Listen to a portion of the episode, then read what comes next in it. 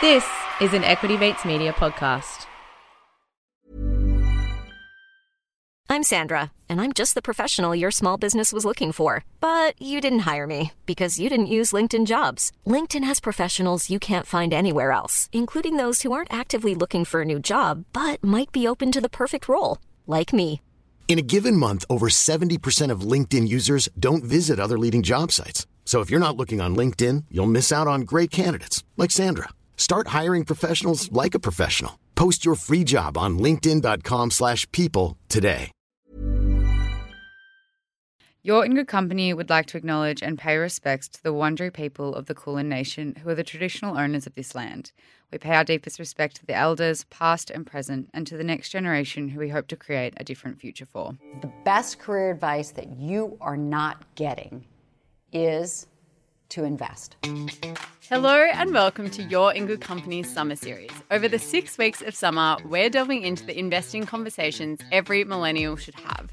We still hear our close friends and family say that they don't know how to start honest conversations about money, and it makes them feel like they're not in control of their financial future. So, this is our answer six conversations on the topics you wanted to hear. This summer series is brought to you by Superhero. Superhero allows you to buy Aussie and US shares and ETFs with no monthly account fees. And you can now earn Qantas points with Superhero. Visit superhero.com.au forward slash Qantas to learn more. Eligibility criteria, terms and conditions, and fees and charges apply. So, Mads, the age old question is always to buy or not to buy. Is this stock a good investment? Oh, honestly, I think if someone had a golden answer for that, They'd they'd be be rich. rich. so rich. Maybe we should make the golden answer. More money to invest with. So I thought we should jump into today, like looking at some different ways to value companies. And I think when you start investing, you start to realize that there's lots of different types of companies. You know, you've got your big, old, stable companies, you've got your high growth tech companies, and all of them can kind of be measured with different types of metrics and different types of valuation methods. Yeah, so today we really just wanted to give a couple of examples of some of the really basic metrics that you can use when looking at companies to sort of identify, along with all the other information that you're using, whether or not this company might actually be a good investment. And just to note, you don't have to be, you know, all about the numbers. A lot of people aren't. This is just some of them that you could look at if you wanted to. So last episode you mentioned that one of the shares that you invest in is Macquarie Group. Can you run us through some of the steps you took to decide on that investment? Yeah, so Macquarie is an Aussie bank. And I guess one of the things that I would note is that it's a little bit different from like the big four banks. It has a much broader offering. So it's also in renewables, it's in asset management, and it operates in 33 markets all across the world. I often see the share price of Macquarie in the news a little bit, and it's been going up for a long time. So, how do you value a company like Macquarie? Yeah, well, people often say that Macquarie is expensive and oh, it's too expensive, and yet it keeps going up. So I guess that's one thing to keep in mind is often you hear people say that, and it might be true, but it doesn't necessarily mean that it's still not a good investment. So one thing to note with Macquarie is that it's really well recognized for being quite a profitable company. So they actually have 52 years of unbroken profitability. Wow, we. So, one great metric that you can use to evaluate companies that are making a profit is return on equity or ROE. that just sounds like a whole bunch of jargon. what is return on equity? So, ROE is a company's net income divided by shareholder equity. You have just added even more jargon. All right, so let's break it down. Net income is how much money a company makes after deducting all of its expenses, tax, everything. Shareholder equity is the total amount that the owners of a company, i.e., the shareholders like you and me, have invested in a business. So let's say I have a lemonade store mm-hmm. and my mum is an investor. Mum has invested $5 into my store. How lovely. So on a Saturday afternoon, it's a beautiful sunny day. My lemonade is super popular, it's delicious. And I made $30. My lemons, sugar, soda, that all cost me $5. So my net income is my $30 that I made minus my expenses, $25. Okay. I then divide it by my shareholder equity, five bucks from mum, and times it by 100 to make it a percentage. So my ROE is 500%. That sounds like a lot. 500% return. Look, It's not the most realistic example because normally the costs associated, I guess, with a company would be higher than my $5 of lemon and sugar. But it, it paints a picture. So you've set up this simple example, and I can understand where you've gotten your $5 from and how you've made your profit. So, what does that 500% actually mean or measure? Yeah, so I guess ROE, if we go back to Macquarie Group, it tells us how efficiently a company is using its investments to generate an income. So, how efficiently you, you're using your $5 to generate a lemonade income? In this case, very efficiently. so, if this is a real life situation looking at Macquarie Group, where am I finding these figures? Yeah, so I like to jump on Google and go to Yahoo Finance. I look up Macquarie Group and I flick to the tab that says statistics. And then you find ROE currently at time of recording is 18.42%. So I guess the next question is how do you know if that's a good ROE or not? And unfortunately, there's not really any right or wrong answer or, you know, target ROE. And I guess whether Macquarie's ROE is considered good or bad depends on what the normal number is in the industry, which in this case is financial services. So I'm not going to compare it to Coles or Woolworths. I'm going to compare it to something like CommBank. Exactly. So you can Google the average ROE of banks or average ROE of the financial services sector. And you'll find that the industry average is around 14% for this one. So Macquarie's 18% is looking pretty good. So with an ROE, we're looking for a higher percentage than the average? Yeah, the higher the better because it basically just represents you're getting more bang for your buck. So for every dollar you get in, that's a percentage that you're getting back. So I'm looking for those high ROEs. Something that you can keep in mind, and this number does change a little bit as time goes on, but generally, uh, the long term average ROE of the entire stock market, so across all industries, is around 14%. So 14% ROE is generally considered to be like an acceptable ratio. And then people sort of say anything less than 10% is not so good. So we've got ROE under our belt. Is there another metric that you look at at all when valuing a company like Macquarie Group? The other one that I used when looking at Macquarie was price to earnings ratio or PE ratio. And this is one of the most commonly used metrics when valuing companies. And basically, what it is, is it calculates the company's current share price divided by the earnings per share. And you'll often see it written as P E on companies' websites and things like that. So, what does this P E give us? What does it mean? What does it tell us? Yeah, so the price is like literally the company's share price at the moment. And then the E is the earnings per share.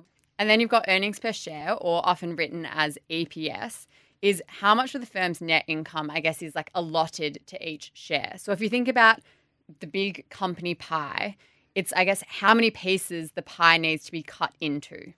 So for the PE ratio, do we want it to be high, to be low? What are we talking? Yes, we mentioned earlier that for ROE, it's the higher the better, but this one is a little bit more complicated. A high PE ratio could mean that the company's stock is overvalued or too expensive. But it also can just mean that investors are expecting high growth rates in the future because at the end of the day, if a company's share price is high, it's likely because lots of people want to invest in that company. So, bringing it back to a real company, Macquarie, I can see that the PE ratio is 18.96. Is that high or low? Yeah, so again, what's important is that you look at the PE ratio in comparison to its competitors or the other companies in the industry. So the average PE ratio of the financial services sector back in August was around 7.6. So Macquarie's of 18.96 is pretty high in comparison, which would suggest that the stock could be seen as overvalued. So I guess even though that looks high, it doesn't necessarily mean that the stock is overvalued because there's a bunch of other factors that come into play here and you can't necessarily look at a metric on its own. And even though some people do say stocks are expensive, it can be for other factors, e.g., expectation that that share price is going to grow further. Yeah, exactly. And people have been saying for years that companies like Microsoft and Apple that the PE ratio is way too high, and yet the share price just continues to go up and up and up. So I guess what I'm hearing you say is that the PE ratio can be very helpful when you're looking at a profitable company, but you need to take into account all the other factors. It's just one metric in itself and it doesn't necessarily determine the whole picture. Yeah, that's exactly right. Now, I know that you also had a company in your portfolio that we're going to look at next, and it's a little bit different from Macquarie because this one doesn't turn a profit. But let's hear from our sponsors first.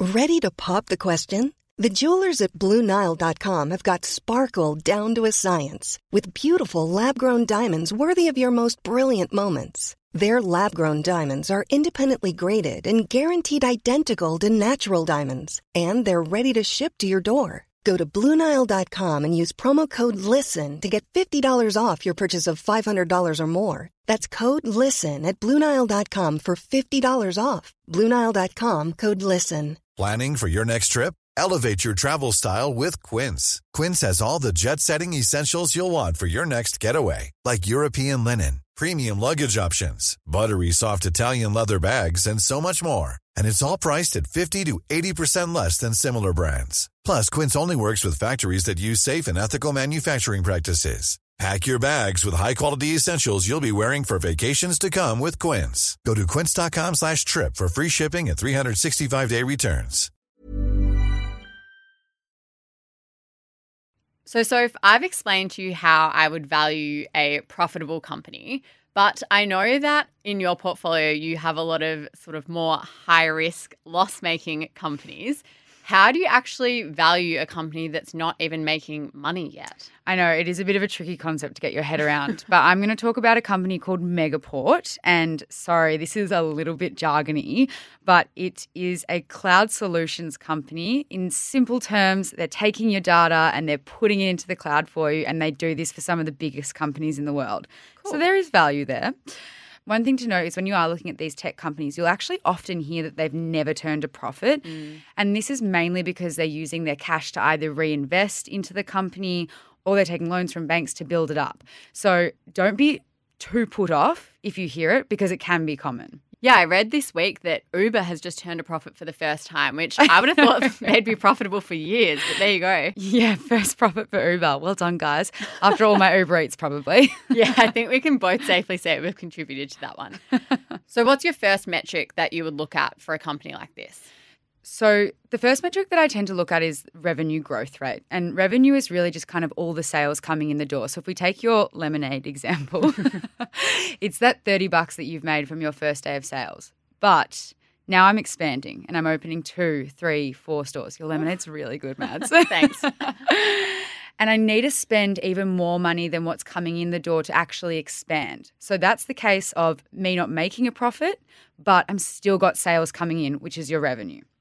So, what I tend to look at is whether the revenue is growing or not, because this can often signify things like they're growing their customer base or they're expanding into different regions. So, if you're seeing a consistent growth, it still means that there's substance there. It's just that they're not making the profit. So, where can I find these numbers?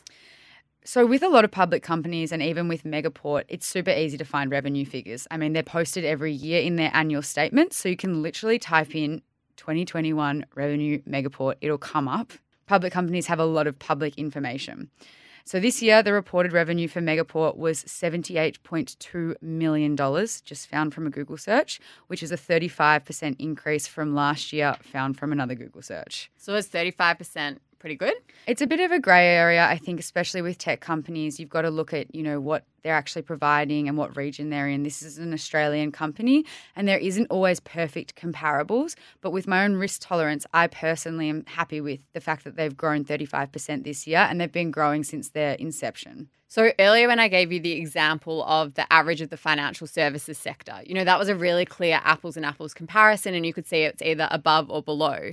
But it sounds like in this case, you can't really do that. I think it's difficult sometimes with tech companies because, you know, a tech company will have, you know, their own little niches. They'll be different in different ways. So, unfortunately, with this one, it's harder to make that apples for apples comparison. You can definitely look at like broader industries. You could look at the tech industry or companies that are similar, but just note that it's not going to be as clean cut. But what I did do is just have a look back, you know, a couple of years, and they've had a positive increase with their revenue year on year, and they're picking up big customers like Tesla. So was happy with that. Oh, nice. Another one that you can look at is a debt to equity ratio. Right. This sounds like one that we should be across because sometimes these companies can have a lot of debt. So, the debt to equity ratio pretty much just measures how a company is funding its operations. So, are they going to a bank and getting a loan, which is debt, or are they raising capital from investors, which is equity? And you're just trying to understand whether or not that they can pay back their short-term debts. Because say tomorrow they have they can't pay back any of their debts, that company is going in the bin. They're going bankrupt. So, looking at the debt to equity ratio, how do you know whether they can pay back their short term debts? So, the Megaport debt to equity ratio is 4.3 times. So, I'm going to use that in context of your lemonade store. Nice. Okay. Lemonade- This is something I can understand. lemonade store is still doing well, and I'm opening four new stores. Oof. But for those four stores, I'm taking out a $10 loan from the bank for each of them, 40 bucks. But you're like, I still really want to help out. I'll give you $10. okay. So, you've got my $10 investment, and then you've got four $10 loans or 40 bucks from the bank. So, pretty much all the ratio is saying is that I'm using four times the amount of debt than I am equity. And when we say equity, it's your shareholder money that you're bringing in, Mads.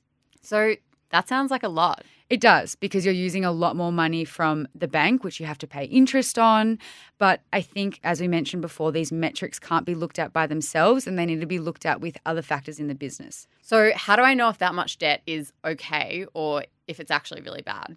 So, as we've mentioned already, you do need to be looking at other factors as well surrounding your investment, and it can't just be that isolated metric. So, in this example with Megaport, and we can translate it to the lemonade as well, their debt has been reducing. That's the first thing. So, you know, year on year, their debt's actually been reducing. So, I I do have the four bank loans now, but last year at the lemonade store, I had five. So, it's good. We're going down, good direction. The other thing is, I also have some cash. So, we made 30 $30 profit with the lemonade store.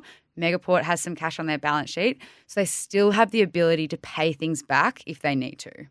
So, what I'm hearing is that it's okay for companies to have a reasonable amount of debt as long as you feel comfortable that you know their business is growing and that they've got sufficient cash in order to be actually able to pay off that debt 100% at the end of the day we all use debt at some point in our lives just to grow our investments e.g. buying a house you go to the bank for a loan so it's just making sure that you're comfortable with it So, those are some of the metrics that we look at when trying to decide whether or not a company is a good investment. But we would love to know what you look for when you're investing. Jump into our Facebook group, YIGC Investing Podcast Discussion Group. But before we go, as always, we have some recommendations for you because it is the perfect time of year to be catching up on your reading, listening, watching. Summer's all about making those little habits being like, I'm going to be a big reader this year. And then, like, gets to March, you're like, oh.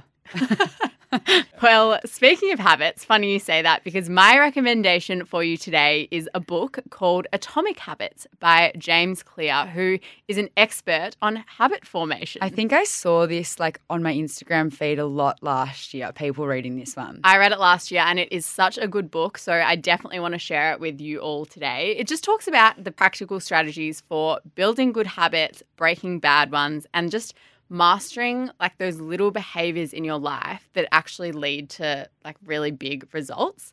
So I have all these notes on my phone. I listen to the audiobook and I, I would like go for a walk and listen to it. And I just had to keep writing stuff down because I was like, I have to remember this. So I pulled it up before we got on mic today. And one that I really liked was framing habits as like a feedback loop. So it talks about how your habits shape your identity and then your identity shapes your habits. Right. And so after you read this book, have you formed any new habits? Well, one that I used to be very good at, and I actually think that this book helped a lot with a phase that I went through where I was waking up really early every morning to study before work. What's happened now? well, look, I've fallen off the horse a little bit. Coming out of lockdown, it's kind of thrown me a bit. A few late nights. Summertime. Summertime. But I'm going to try and get back on this one. And the way that the book um, framed it, which really helped me, was it talked about how when your alarm goes off in the morning, you have this moment where it's like a split second decision whether to get up or whether to snooze. And it's literally just that one moment in your mind what do you decide to do? And that can change like your whole day. Like if you get up and you walk to work or you get some exercise in or you do a bit of study before work, that can really set you up for the day versus if you snooze and you stay in bed and you lounge around and then you don't sleep well because you know you've already woken up and you're going back to sleep. can you tell I've been going through this a lot recently? then it can really impact your day. So I loved that idea of just like that split second. And I literally think about it when my alarm goes off in the morning. I'm like, go, just up, just get up. but it hasn't been happening. It hasn't, but we're going to bring it back. New habit goal for 2022 is bringing back that early morning routine. We'll check in a couple of months, yeah. see how we're going. What about you? What are you adding to our recommendations today? I am also adding a book or a couple of books, even or a person. You know what? I'm adding a person. Okay. an author? I'm adding an author. It'd be remiss of me not to recommend Malcolm Gladwell. Mm. So, a couple of his books, well, actually, a friend of mine recommended uh, one of his book, Talking to Strangers. And after reading that, I just became obsessed. The actual book I'd recommend first is Outliers. Such a great book. You Yeah. got me onto this one as well. Yeah, I think it's honestly a book that everyone should read. But it pretty much talks about like the circumstances and the perspectives and the surroundings that make people, I guess, successful in what they're doing. So it kind of talks. Some of the examples range from, you know, hockey players in Canada who make the highest league is because of, well, it's not because of, but like there's parts of it that are attributed to their birth date, like being born at the beginning of the year or the end of the year. It talks about uh, Bill Gates and his circumstances that allowed him to flourish in that computer scene.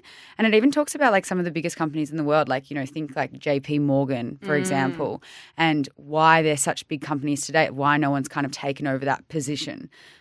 I think that sports story really resonated with me because I was like, always, like, I loved sports so much at school. And I just was like, never quite good enough. And I was like, now I know why. I was born on the wrong date. That's what I'm blaming. You were born in March. yeah, but I was a year below. Oh, you were a year below at mm. school. Yep. So it's all my birthday. That's Explains why. so much, Matt.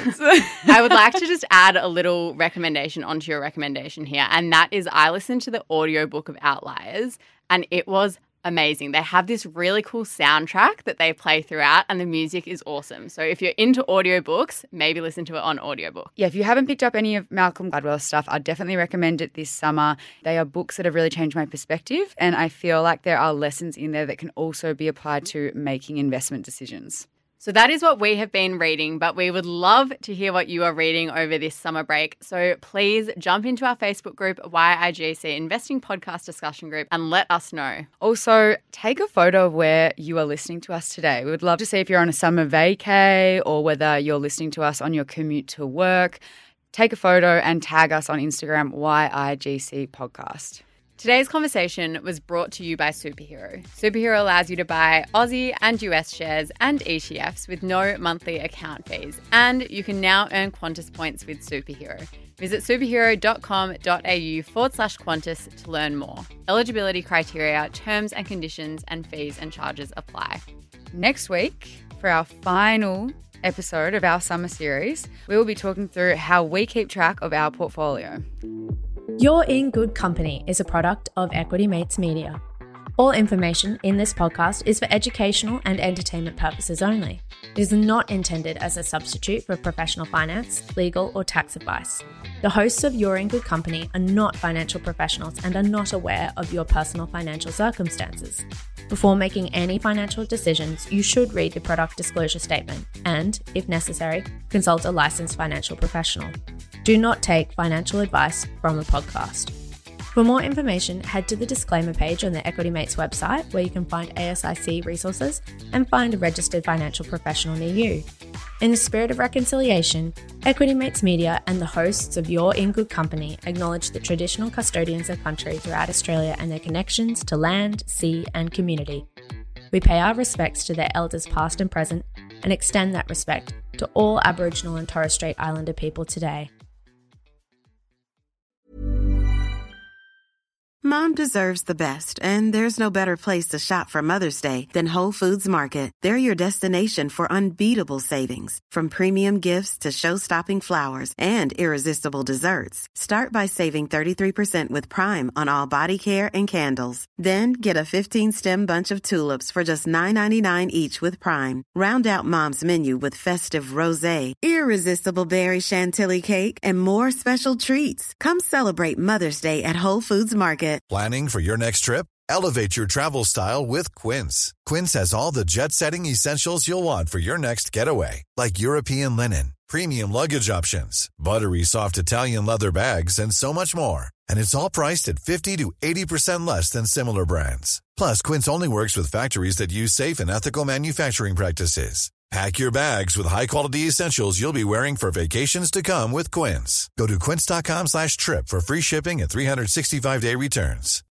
When you need mealtime inspiration, it's worth shopping Kroger, where you'll find over 30,000 mouthwatering choices that excite your inner foodie. And no matter what tasty choice you make, you'll enjoy our everyday low prices, plus extra ways to save, like digital coupons worth over $600 each week. You can also save up to $1 off per gallon at the pump with fuel points. More savings and more inspiring flavors make shopping Kroger worth it every time. Kroger, fresh for everyone. Fuel restrictions apply.